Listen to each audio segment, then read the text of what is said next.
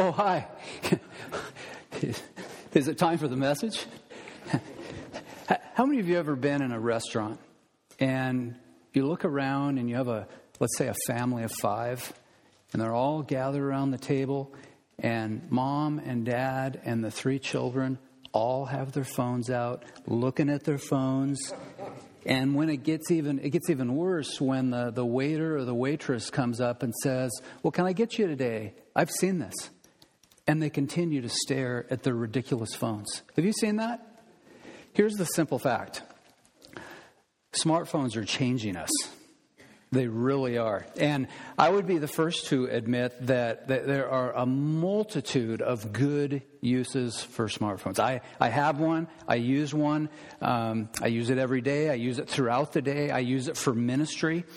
Um, I remember the first t- time I purchased a smartphone, uh, one of the ones with the big keyboards on it, about as big as a, a brick, and I was so excited to use it. And uh, but I soon began to realize that our phones have a propensity to change the way we do things for, for ill as well. I want to have you uh, open your bulletins for a moment and take out a sheet of paper that says this month's book recommendation. This is our Read It selection that we feature uh, the first Sunday of every month. And the book that we have highlighted for you today is a book by Tony Reinke. And I can tell you that I, I have a deep respect and admiration for this author. This is hot off the presses. It's only been uh, on, on sale for about the last month or so. And the, the reason I should say that we do the read it selections is to make uh, you aware of good quality Christian reading material that will encourage you, equip you, enhance your Christian walk. We have uh, three of these available today for $11. If you're interested in picking one up, you can uh, find them out at the welcome table, and uh, Tony Benner can help you with that. My suspicion is these will be gone quicker than you can say Steve Jobs this morning. And if we need to order more, we'll certainly do that and keep a tally for you. There are so many things that I can say about this book, and you can read the review for yourself. But one of the things I do want to highlight is this that also has to do with our computer use and, and what we call social media. Have you ever noticed that many people in our culture would say things online that they would never look you in your beady eyes and say right to your face. And I can tell you that for the last six or seven years, I've been reviewing books, and I put those books online. Well, about, oh, roughly 5% of those reviews are, are very, very critical. The rest, the vast majority, are very positive. I review books that I love and commend to other believers.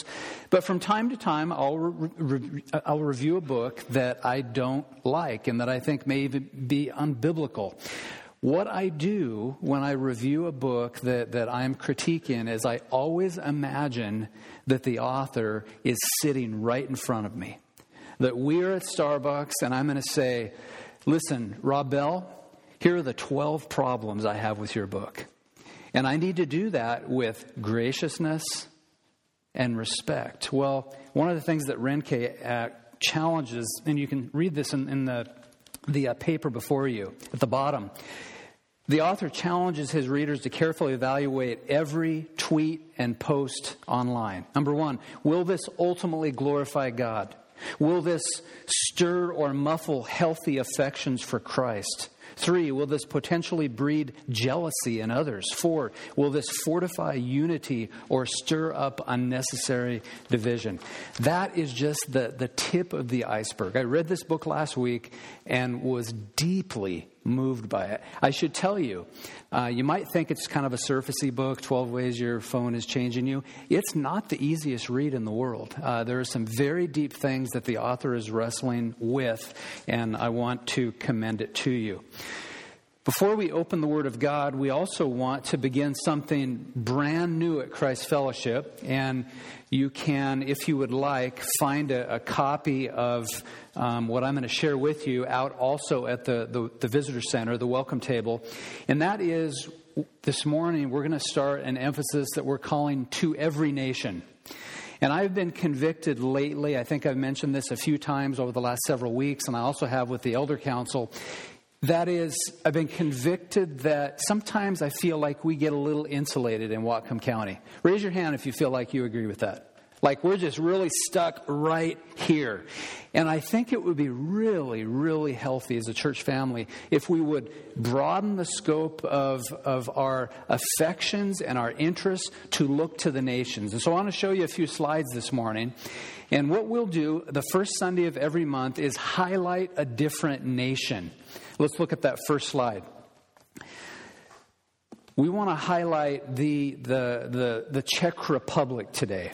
Now, before I put the map on the board, I'm kind of curious how many of you would have been able to pinpoint where the Czech Republic is? You see that it's landlocked here in Central Europe. It's surrounded by one of my favorite countries, Germany, and also Poland, Slovakia, Hungary, and Austria. Let's look at the next slide.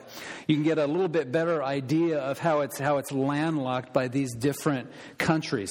The Czech Republic, I should say, one of the reasons we began with the Czech Republic, really twofold. My all time favorite tennis player is from the Czech Republic. Anyone want to throw a guess? Who is it? I'll be really impressed if anyone knows. Who?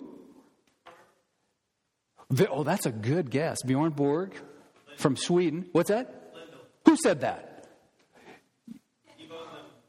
Hey, Tom, you pick up the Reinke book on, on the house, okay? Pick it up. Because that, that is, I wasn't planning on doing that, but that is impressive. Ivan Lendl. Wow, he was the guy. I had to be like Ivan Lendl when I was in high school. I, I bought his clothes. Oh man, I tried the accent. I couldn't do it. That's the first reason I chose the Czech Republic. The second reason is I have another hero that is more, much more significant than Ivan Lendl. His name is Jan Hus uh, in English, John Huss. And Jan Hus was uh, really a, a pre reformer, and we'll talk about him in a moment. The Czech Republic uh, is filled with over 10 million people.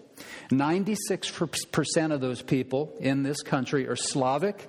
It's one of the most developed economies in Central Europe with a, a huge emphasis on manufacturing and industry. In terms of religion, there is, uh, some of you know, a turbulent religious history. Believers, uh, as you're well aware, suffered greatly during the, the communist regime, and you need to know that uh, nearly 80% of the Czech Republic has no religious affiliation whatsoever.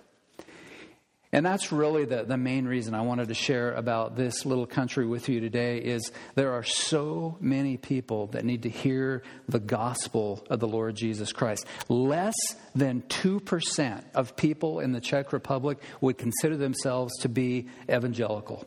20% Catholic, and the thing that fascinates me the most is that it is one of the most atheistic countries in all the world.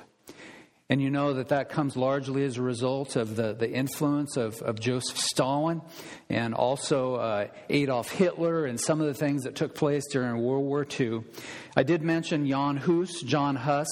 He is actually, as a Bible believing Christian, still highly regarded by the Czechs. His words, pravda vítězí, which is translated, the truth will prevail is the national motto of the Czech Republic. The truth will prevail, yet 80% have no religious affiliation. Here are a few prayer needs, and I close with these, and then we'll open the Word of God. I want to encourage you to, to pick up uh, this piece of paper at the Welcome Center. If we run out, we'll run. Uh, we'll, we'll, copy some more off. And uh, Pat, I where's Pat at? Pat, I automatically thought of you as I began to, to do this because I said to Carmel, I said, you know, we should probably run these off because Pat Smith is going to want to put this in her notebook and pray for the nations.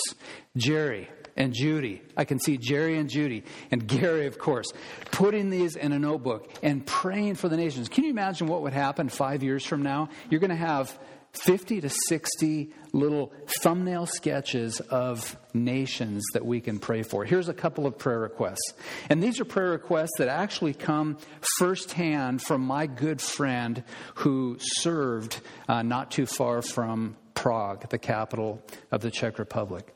First, we can pray for new churches to be planted in the Czech Republic. New churches that will teach the, the unadulterated gospel of the Lord Jesus Christ. We can pray for the spiritual bondage and the heaviness that exists among the people.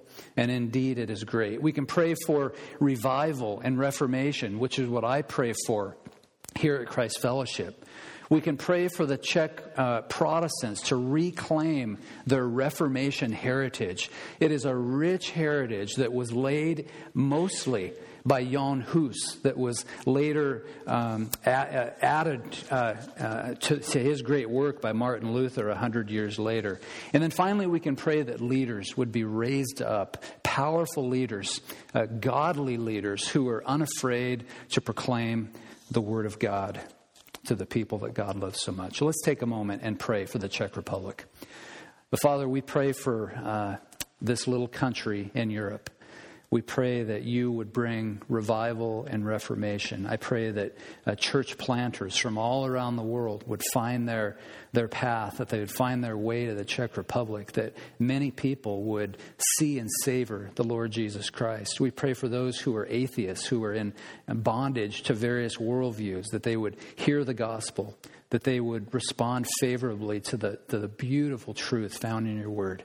And God, I pray that maybe you would draw someone here from Christ Fellowship to one day minister in the Czech Republic. We know you love these people and that we recognize there are many people groups even within this small country. We ask that you would touch them with your grace, uh, all for the glory of the Lord Jesus Christ. In his name we pray. Amen.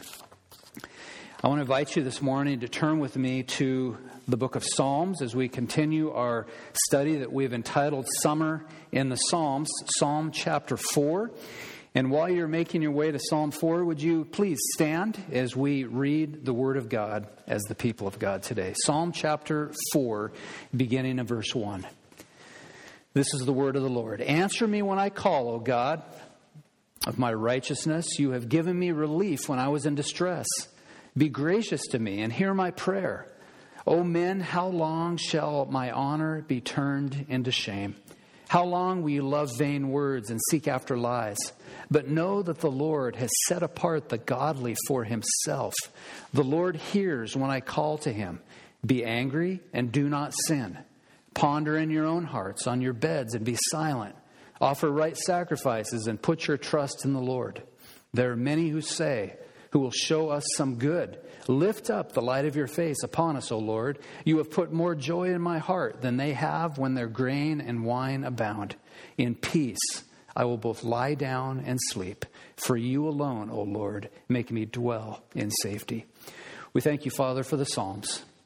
I ask that you would uh, now minister to your people, and I pray uh, especially for anyone who is uh, under uh, adversity, under persecution, where false things are being uh, said about them, where their character is on the line. God, we have all been in this position where untrue things were said, uh, where some seek to, to hinder the work that may be done in the days ahead. And so we, we pray that by your Spirit you would open the truth to the people of God today, that mighty things would happen in our hearts and our minds. You would mobilize us uh, to action, mobilize our hands, mobilize our feet, all to the glory of God. In Jesus' name I pray. Amen. You may be seated. One of the most memorable phrases that I'm sure we all know goes something like this Sticks and stones will break my bones, but names will never hurt me.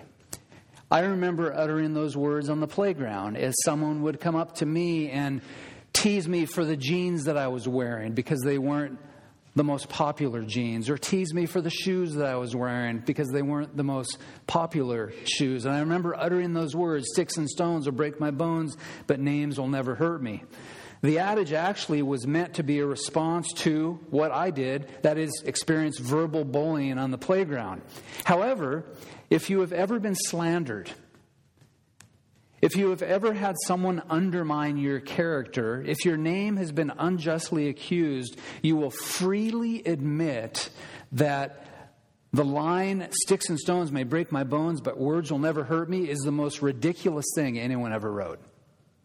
because we know that when people utter hurtful things about us, when they seek to damage our character, it hurts like nothing else. Well, the title of the message this morning is simply Character Assassination. And when someone assassinates your character, as I've already, inter- as I've already alluded to, they call your integrity into question. I don't know about you, but I can't think of many more things that get under my skin. Is when someone seeks to undermine your personal integrity. What is integrity? Integrity is the quality of being honest, but it goes deeper than mere honesty. It means having a strong moral principles or being a person that is morally upright. R.C. Sproul says it like this He says, The word integrity comes from the word integrate, suggesting that a person who has a, a life that is whole or wholesome. Sproul says in modern slang, we say that's a person that has his act together. She's a person that has all her ducks in a row. He's got it all figured out.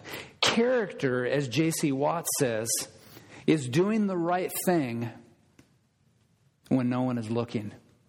The great basketball coach of the UCLA, UCLA, Bruins, John Wooden, said this Be more concerned with your character than your reputation. Your character is what you really are, while your reputation is merely what others think about you. Former Senator Alan Simpson said if you have integrity, nothing else matters. If you don't have integrity, nothing else matters, which I think really articulates what I'm trying to communicate today is that integrity is of the utmost importance for a follower of the Lord Jesus Christ. The great American Thomas Paine said, Character is much easier kept than recovered. And so you can see how important personal integrity truly is. The Word of God places a high priority on a life of integrity. Consider a few verses from the Old Testament. Psalm chapter 101, verse 2 says, I will ponder the way that is blameless. Oh, when will you come to me? I will walk with integrity of heart within my house. Proverbs 10:9 says, Whoever walks in integrity walks securely, but he who makes his way crooked will be found out. Proverbs 11:3 the integrity of the upright guides them, but the crookedness of the treacherous destroys them. Proverbs 27 The righteous who walk in his integrity, blessed are his children after him. Proverbs 28 6 Better is a poor man who walks in his integrity than a rich man who is crooked in his ways. And finally, Proverbs 28, verse 18, that says, Whoever walks in integrity will be delivered, but he who is crooked in his ways will suddenly fall. We see this vivid contrast in the pages of the Old Testament between the, the man or the woman of integrity, and it's in contrast to the one who walks in crooked paths or dishonest paths. And so when our character is assassinated, it is no laughing matter. When our, when our integrity is on the line, it is no small matter. And so, our challenge as followers of Jesus is to do this. And this is where it gets really, really difficult. Is when our integrity is called into question, when our character or our integrity is assassinated, our challenge as Christians is to rise above the accusation. And that is one of the most difficult statements you'll hear when it comes to personal integrity. What is a godly strategy when your character is under fire? How shall we respond then when our integrity is questioned? There are four headings this morning that will help to guide our thoughts and frame an answer that I trust will leave you in a place where you are encouraged and edified as we leave later this morning. The first heading is this I want you to see the posture of the godly the posture of the godly. If you look at verse 1, we'll, we'll see together this posture. And the first thing we recognize is that the psalmist is, is in a position of, of weakness and vulnerability. There's three things that we see. First, we see that he is in distress. Verse 1 Answer me when I call, O God, my righteousness. You will give me relief when I was in distress. The Hebrew word translated distress means anxiety or affliction. It means to be pulled apart at the seams. You see, what's happening here in the heart of King David is, is he is filled with anxiety. He's filled with distress because people are pointing the finger at him. They are assassinating his character. And when that happens, it, it causes your heart to be filled with thoughts of anxiety. Look at verse 2. O men, how long shall my honor be turned into shame? How long will you love vain words and seek after lies? Here's a, a question to his accusers and almost a rebuke to his accusers. And here we see that the psalmist is not only in distress, but he is in a position of helplessness. Now, unlike verse 1, the word helplessness does not actually occur in verse 2. I'm reading between the lines here. However, when we read between the lines, we can sense the, the utter helplessness of the psalmist. For a false accusation, I need to clarify that here. When someone says something that is true about you, if you lack integrity, that's not a false accusation. That's actually a, a rebuke that is headed in your direction. But this morning, we want to focus on false accusations. And this false accusation tends to leave the one who is being accused in a sort of no man's land. And we'll discuss that in a moment. Also in verse 2, we see that the, the psalmist is in a position where he's filled with shame. And the word shame comes from a Hebrew term that means reproach or to be filled with disgrace. Imagine here you are going about your business and someone says something about you or in our culture post something online about you that is sent out to hundreds or thousands or even millions of people, and now your character is on the line. You are filled with reproach or disgrace.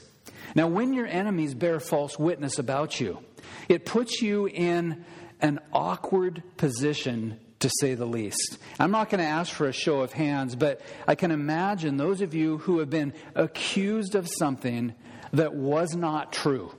I remember the first time it happened to me, I was in fifth grade. Fifth grade, I was accused of, of doing something that I had no idea about. Some individuals actually got in trouble with the law, and they began to point the finger at me. I remember in the seventh grade, a situation arose where my, my teacher was sick one day. Well, in this art class, he had configured the tables with assigned seating. So it was little Johnny sat here, little Susie sat here, and it's little Davy Steele sat here, right? And so there we were in the classroom. Well, when we got to the classroom and realized that Mr. Cordnoy was not going to be in the room, the students just sat wherever they chose. Well, guess what happened? Tony Blosel sat in little Davy Steele's seat. And Tony Blosel was a bad little seventh grader during that class period. And the teacher, the substitute teacher, and I know some of you have been in situations where you served as substitute teachers, it's this awkward moment where you look at the boy in question and you say, Young man, what's your name? Are you with me? And Tony Blosel said, Oh, I'm Davy Steele. It's like, I was falsely accused. So it, it puts you in a position where if you were overly defensive, it actually makes you look guilty. Or if you choose not to respond, it makes you feel guilty. And I know I told the hunting story several weeks ago, and I got in big trouble with several of you. You said, You never told us what happened. So I'll tell you how this story ended. The next day, I went to Mr. Cordnoy, who was also my football coach. And I said, Mr. Cordnoy, you need to understand, yesterday, Tony Blosel was a bad little seventh grader. And when the teacher pointed him out and asked what his name was, he said, My name's Davy Steele. You need to understand that that was not me. Now, Mr. Cordnoy knew me. He knew that I was a, I was a good little boy, right? well, guess what happened? Later that afternoon at football practice, Tony Blosel, who was a big, tough hombre came up to me and uttered some words to me that I cannot re utter in church. And he got right in my face, and I could smell his nasty breath, and he cussed me out. I was so scared I didn't know what I was going to do. You see, when someone utters a false accusation, it puts you in this, this kind of a no man's land where sometimes you don't know exactly what to do. So, my question this morning has that ever happened to you? Have you been falsely accused? Has, has your integrity ever been called into question? If it has, and my suspicion would be that it's happened to many of you multiple times in your lives, if that's the case, you understand the, the sting, the hurt of a false accusation. Now, you may be tempted to respond, number one, by taking legal action. I remember Vice President Dan Quayle said that we live in a litigious, society where there's way too many lawyers and way too many lawsuits, and I actually agree with Vice President Dan Quayle. Well, in our culture, that's exactly what happens is you are falsely accused, and many people go right to their lawyer and they sue the person. Other people find the person and they take the matter in their own hands and they invite them out to the parking lot. How many of you know what I'm talking about? Okay. And then other people try to defend themselves in a public forum. There's all kinds of ways that we can respond. I want to give you a few biblical principles, ways that you can respond to false accusation. Number one, when your character is assassinated, admit the sting of the accusation. In a moment, we will see the, the brutal honesty of the psalmist, which is a, a tremendous example to us. But too often, I've found, is that when false accusations are levied against us, we try to minimize the pain in our lives. We almost go back to the old adage sticks and stones will break my bones, but names will never hurt me. Husbands, you might say that to your wives. Yes, someone said something that came out in the paper. Someone said something at church and it began to spread in the church. Someone said something at my place of employment. You say to your wife, eh, It's not that big of a deal. Guess what? It is a big deal. And so, principle number one admit the sting, admit the hurt of the accusation rather than internalizing the hurt that could actually lead to the sin of bitterness. Number two, when your character is assassinated, ask God for help. Ask God for help. Tell God what is exactly on your heart. In a recent interview, an evangelical leader who had experienced some deep, deep pain in his life that came as a result of uh, some pain in his marriage, said this. He said, If there's anything that I've learned through my idiocy over the years, it's that honesty and transparency are always more fruitful than hiding. And abandoning the people and the structures that God has put in your life always leads to disaster.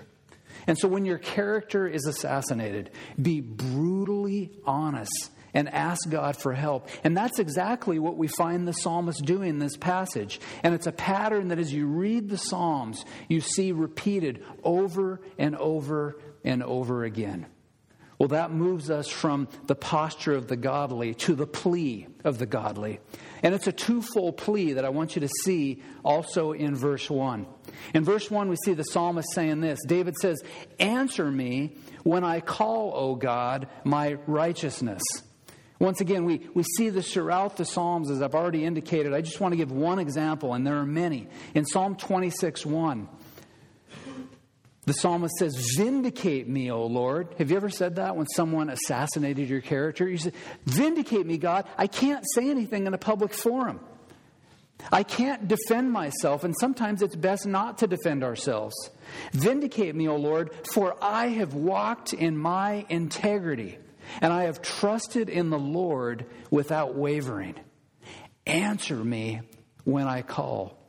Number two, also in verse 1, we see that he, he utters this plea Be gracious to me and hear what?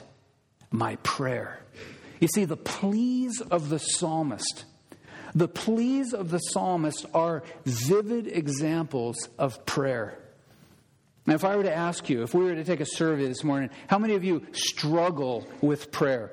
My suspicion would be the vast majority of you, myself included, would say prayer sometimes is a struggle for, for a, a, vast variety of reasons. Sometimes I feel like my prayer just hits the ceiling and bounces off the ceiling. Other times I just feel like I'm too busy. Other times I've had people say, I just don't know what to say. Other people say, I don't know if I'm doing it right. And so there's all these objections, but prayer at the end of the day is simple communication with God.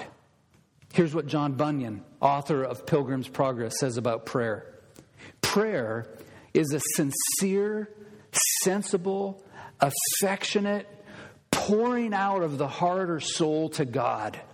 And that's what we find the psalmist doing. Answer me, O God. Be gracious to me, O God, and hear my prayer. Bunyan goes on to say that, that it's the, the affectionate pouring out of the heart or soul to God through Christ in the strength and the assistance of the Holy Spirit for such things as God has promised, or according to his word, for the good of the church, with submission to the will of God. Simply put, prayer is communicating with God. Prayer is talking to God. And in verse 1, prayer is crying out to the living God.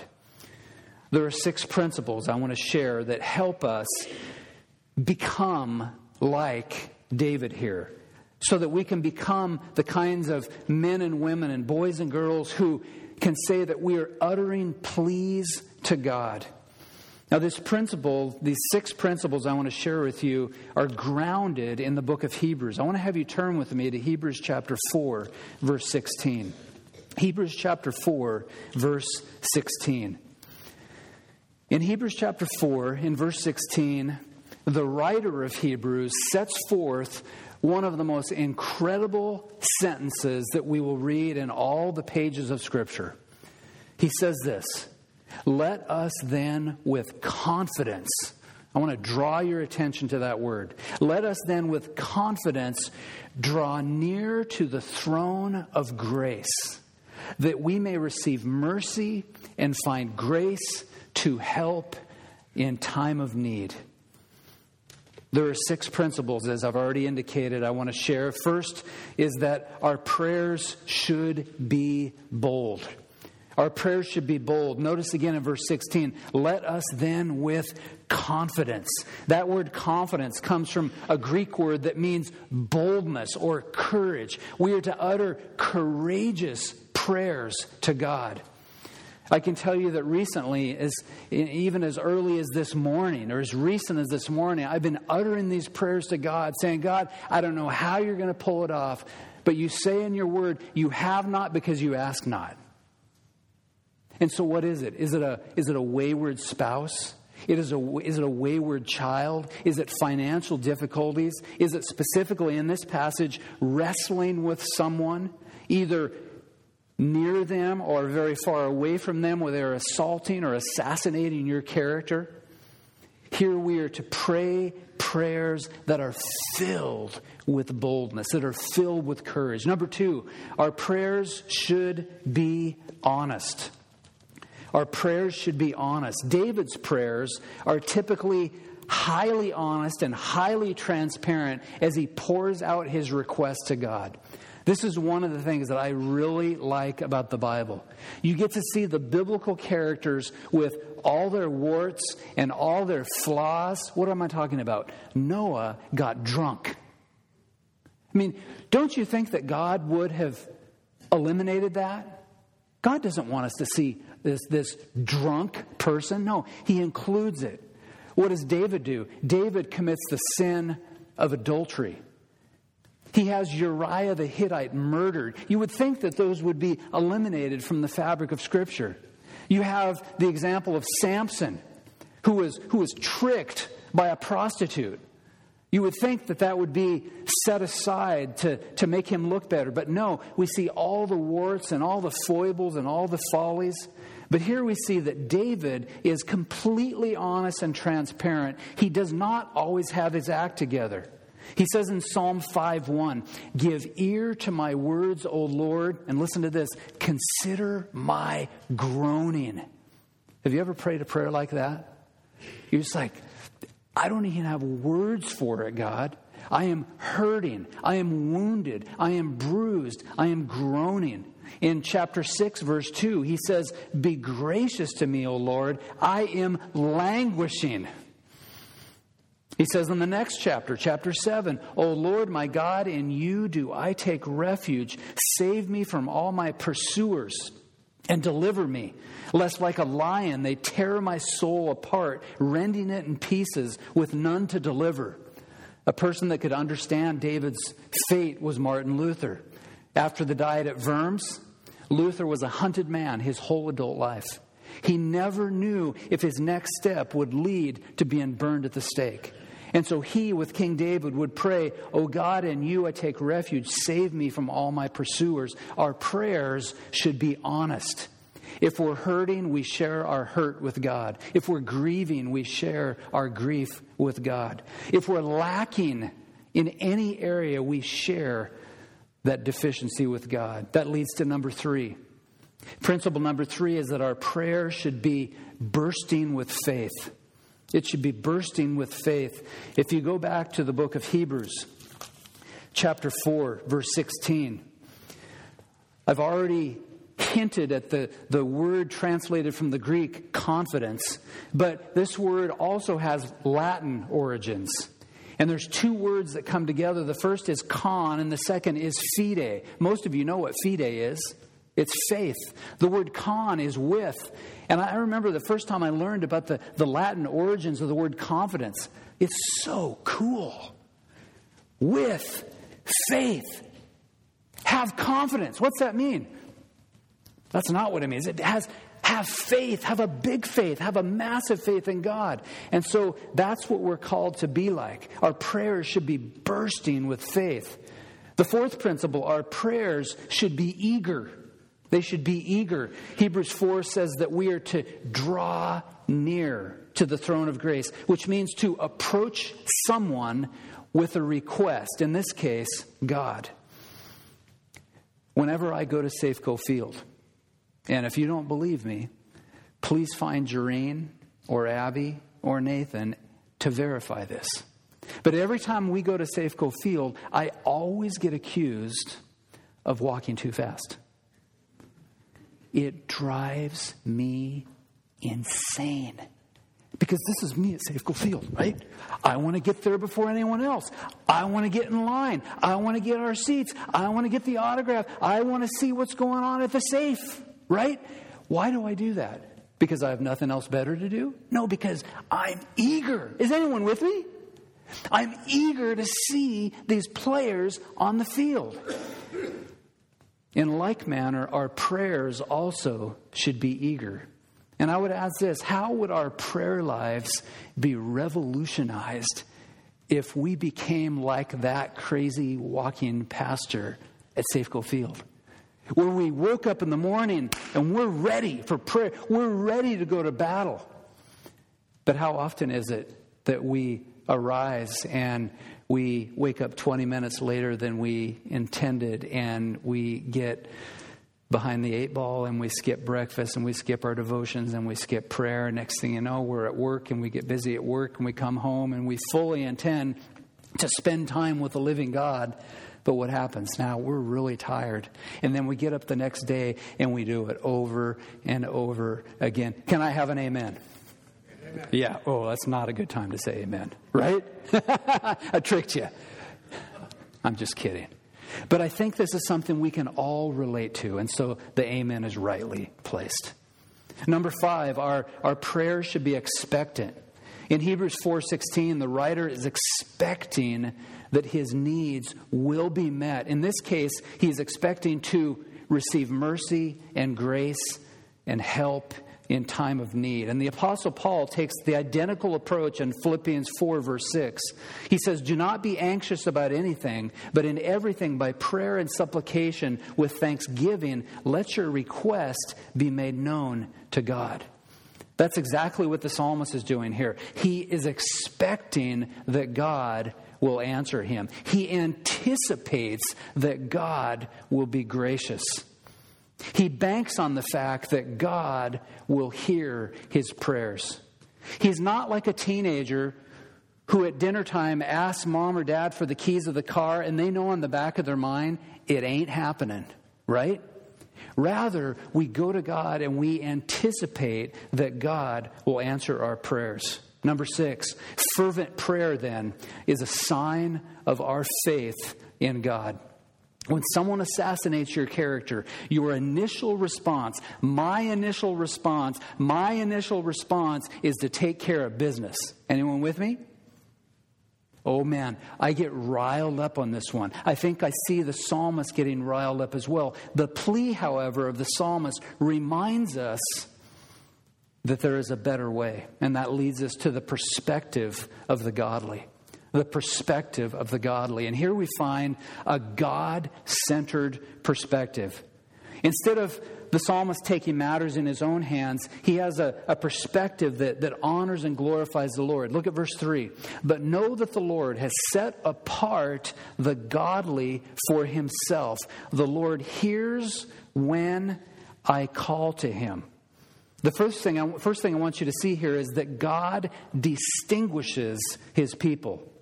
And we see that when the psalmist says, The Lord has set apart the godly for himself. That phrase, set apart, means to be separated. It means to be distinct. It means to be treated specially. Are you saying that God treats his people specially? Yes. We are set apart. And Paul, uh, Peter the Apostle highlights this in 1 Peter 2. He says, We are a chosen race. We are a royal priesthood. We are a holy nation. We are a people of God's own possession. He says, Once you were not a people, but now you are God's people. Once you would not receive mercy, but now you have received mercy. This week I've been reading a book by a well known author who I would consider to be humbly a heretic. And what this author believes is that every person will be saved. That's not what 1 Peter 2 says. 1 Peter 2 says that there are some who are numbered in the chosen race. There are some who are a royal priesthood. There are some who are a holy nation. Some are a people for God's own possession, but not all.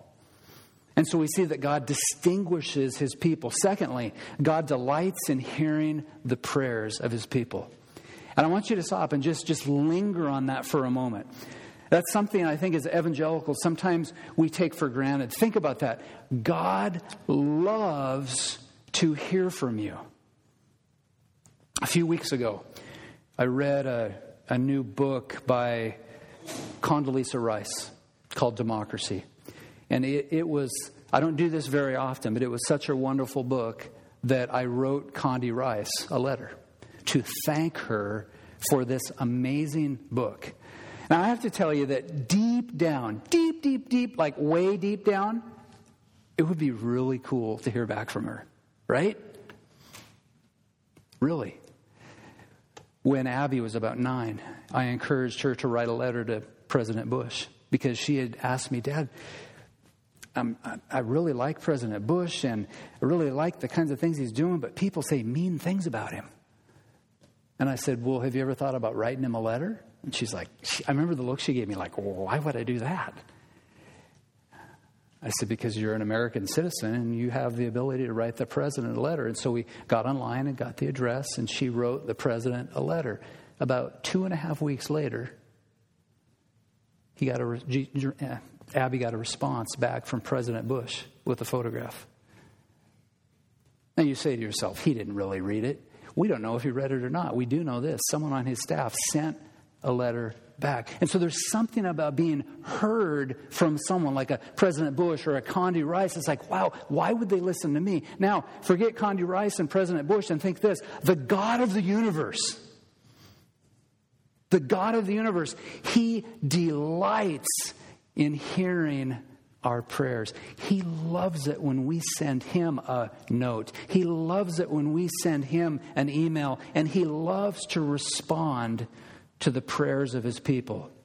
The psalmist makes a plea in verse 1. He affirms that God hears his prayers in verse 3, and God is greatly glorified in meeting the needs of his people as they wait upon him and offer prayers to him. A verse that touched me probably 15 years ago. And if I were to, you know, how you begin to catalog verses, this is my favorite, and this is my favorite, and then you, all of a sudden, all the verses are your favorite. This is one of them. Isaiah chapter 64, verse 4 that says, From of old, no one has heard or perceived by the ear, no eye has seen a God besides you who acts for those who wait for him. Did you catch that?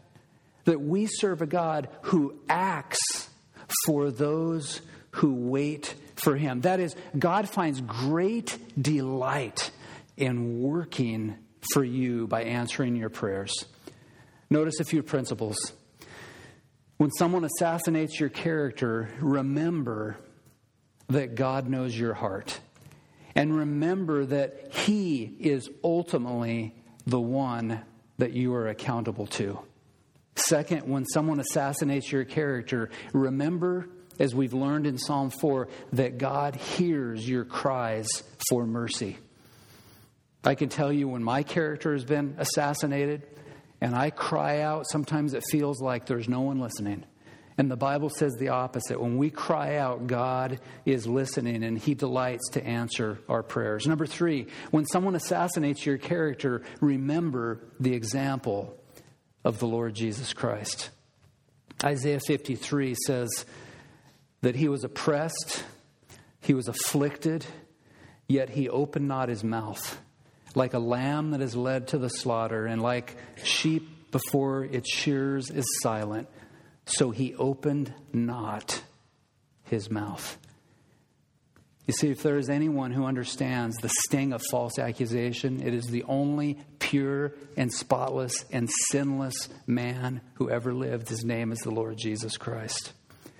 We've seen the posture of the godly. We've seen the plea of the godly. We've seen the perspective of the godly. I want to close by having you look at the fourth heading with me, namely the pursuit of the godly.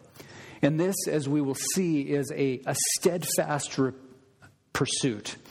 First of all, look at verse 4.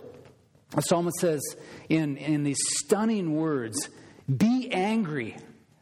Did, did you read that in your Bible? Be angry. I hope that when you hear about the sin of abortion, you're angry.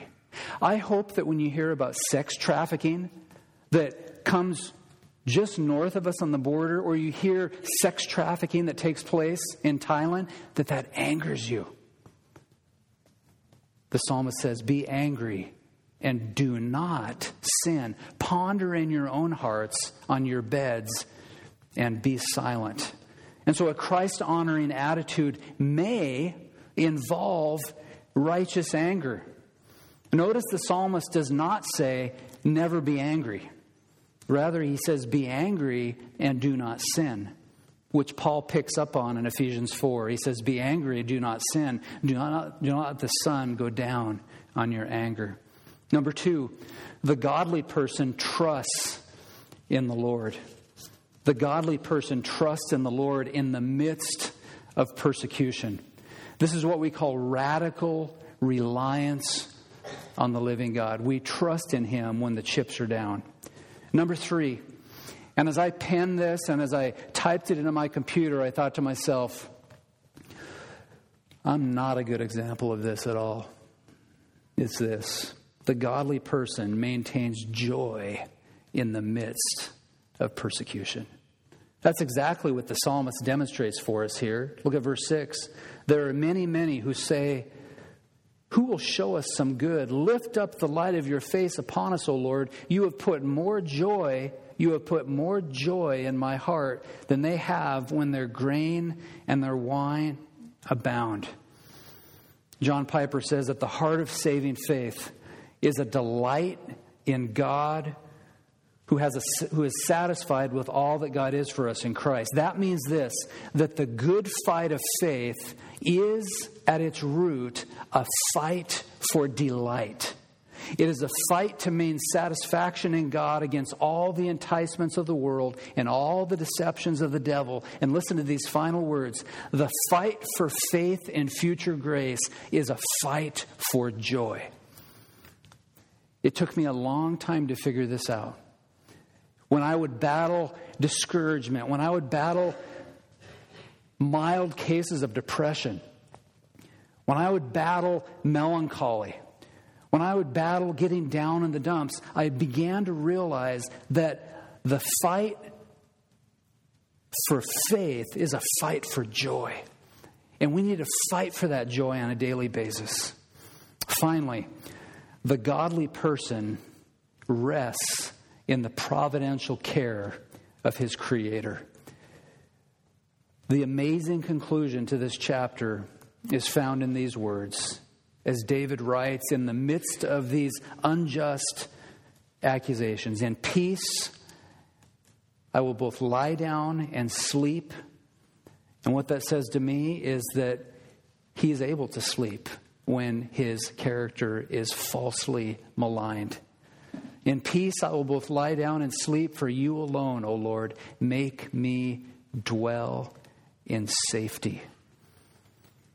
The old Puritan writer John Flavel said that God is ever doing you good be you always abounding in his work. His providence stands by you in your greatest distresses and dangers. Do not then flinch from God when his service and duty is compassed about with difficulties. Oh, be active for that God who every moment is active for you, which agrees with Isaiah 64 that he finds great delight in working for you. Isaiah chapter 43 in April, if I remember, these are some of your favorite verses. Say this But now, thus says the Lord who created you, O Jacob, he who formed you, O Israel, fear not, for I have redeemed you. I have called you by name. You are mine. When you pass through the waters, notice not if you pass through the waters, but when you pass through the waters, I will be with you. Through the rivers, they shall not overwhelm you. When you walk through the fire, you shall not be burned, and the flame shall not consume you. For I am the Lord your God, the Holy One of Israel, your Savior.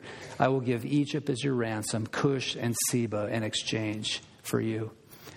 This morning, we have seen the posture of the godly. We've seen the plea of the godly and the perspective of the godly. And ultimately the pursuit of the godly.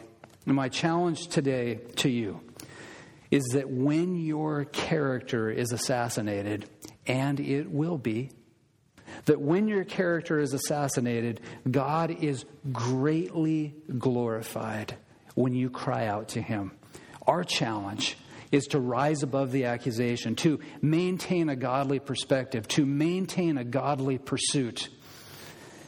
And if your character right now is in the crosshairs, my challenge to you is to cry out to God, to maintain that godly perspective, to maintain that godly pursuit, and know that your conquering Savior went before you, that he was despised and rejected unjustly, the one who bore your shame on Calvary's cross will empower you it is Christ, verse 8 says, that will make you dwell in safety. And so you see, we don't need to take our accusers out to the parking lot. We don't need to get rough with our accusers. Rather, we, we roll it all over onto God. We cast our anxiety on Him because Peter says He cares for us. And the psalmist says He will make you dwell in safety. Let's pray together. Father, I don't think there is anyone here that has not uh, been the victim of an unjust accusation. And God, we realize that uh, if history is any indicator, that we will face more unjust accusations in the future.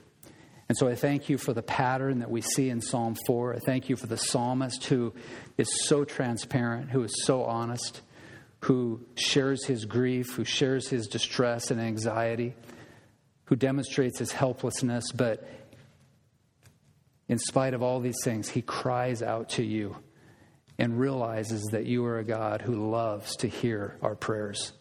And so, would you encourage this, your people, today?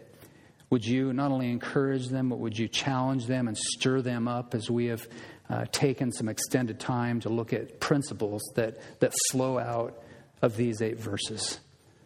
God, as we leave today, I ask that your, your spirit would be doing mighty things in our hearts, that you would be uh, breathing fresh encouragement to men and women, to boys and girls, reminding us of the great power of the gospel. Thank you for the Lord Jesus Christ and all that he accomplished on the cross for our sins. In Jesus' name I pray. Amen.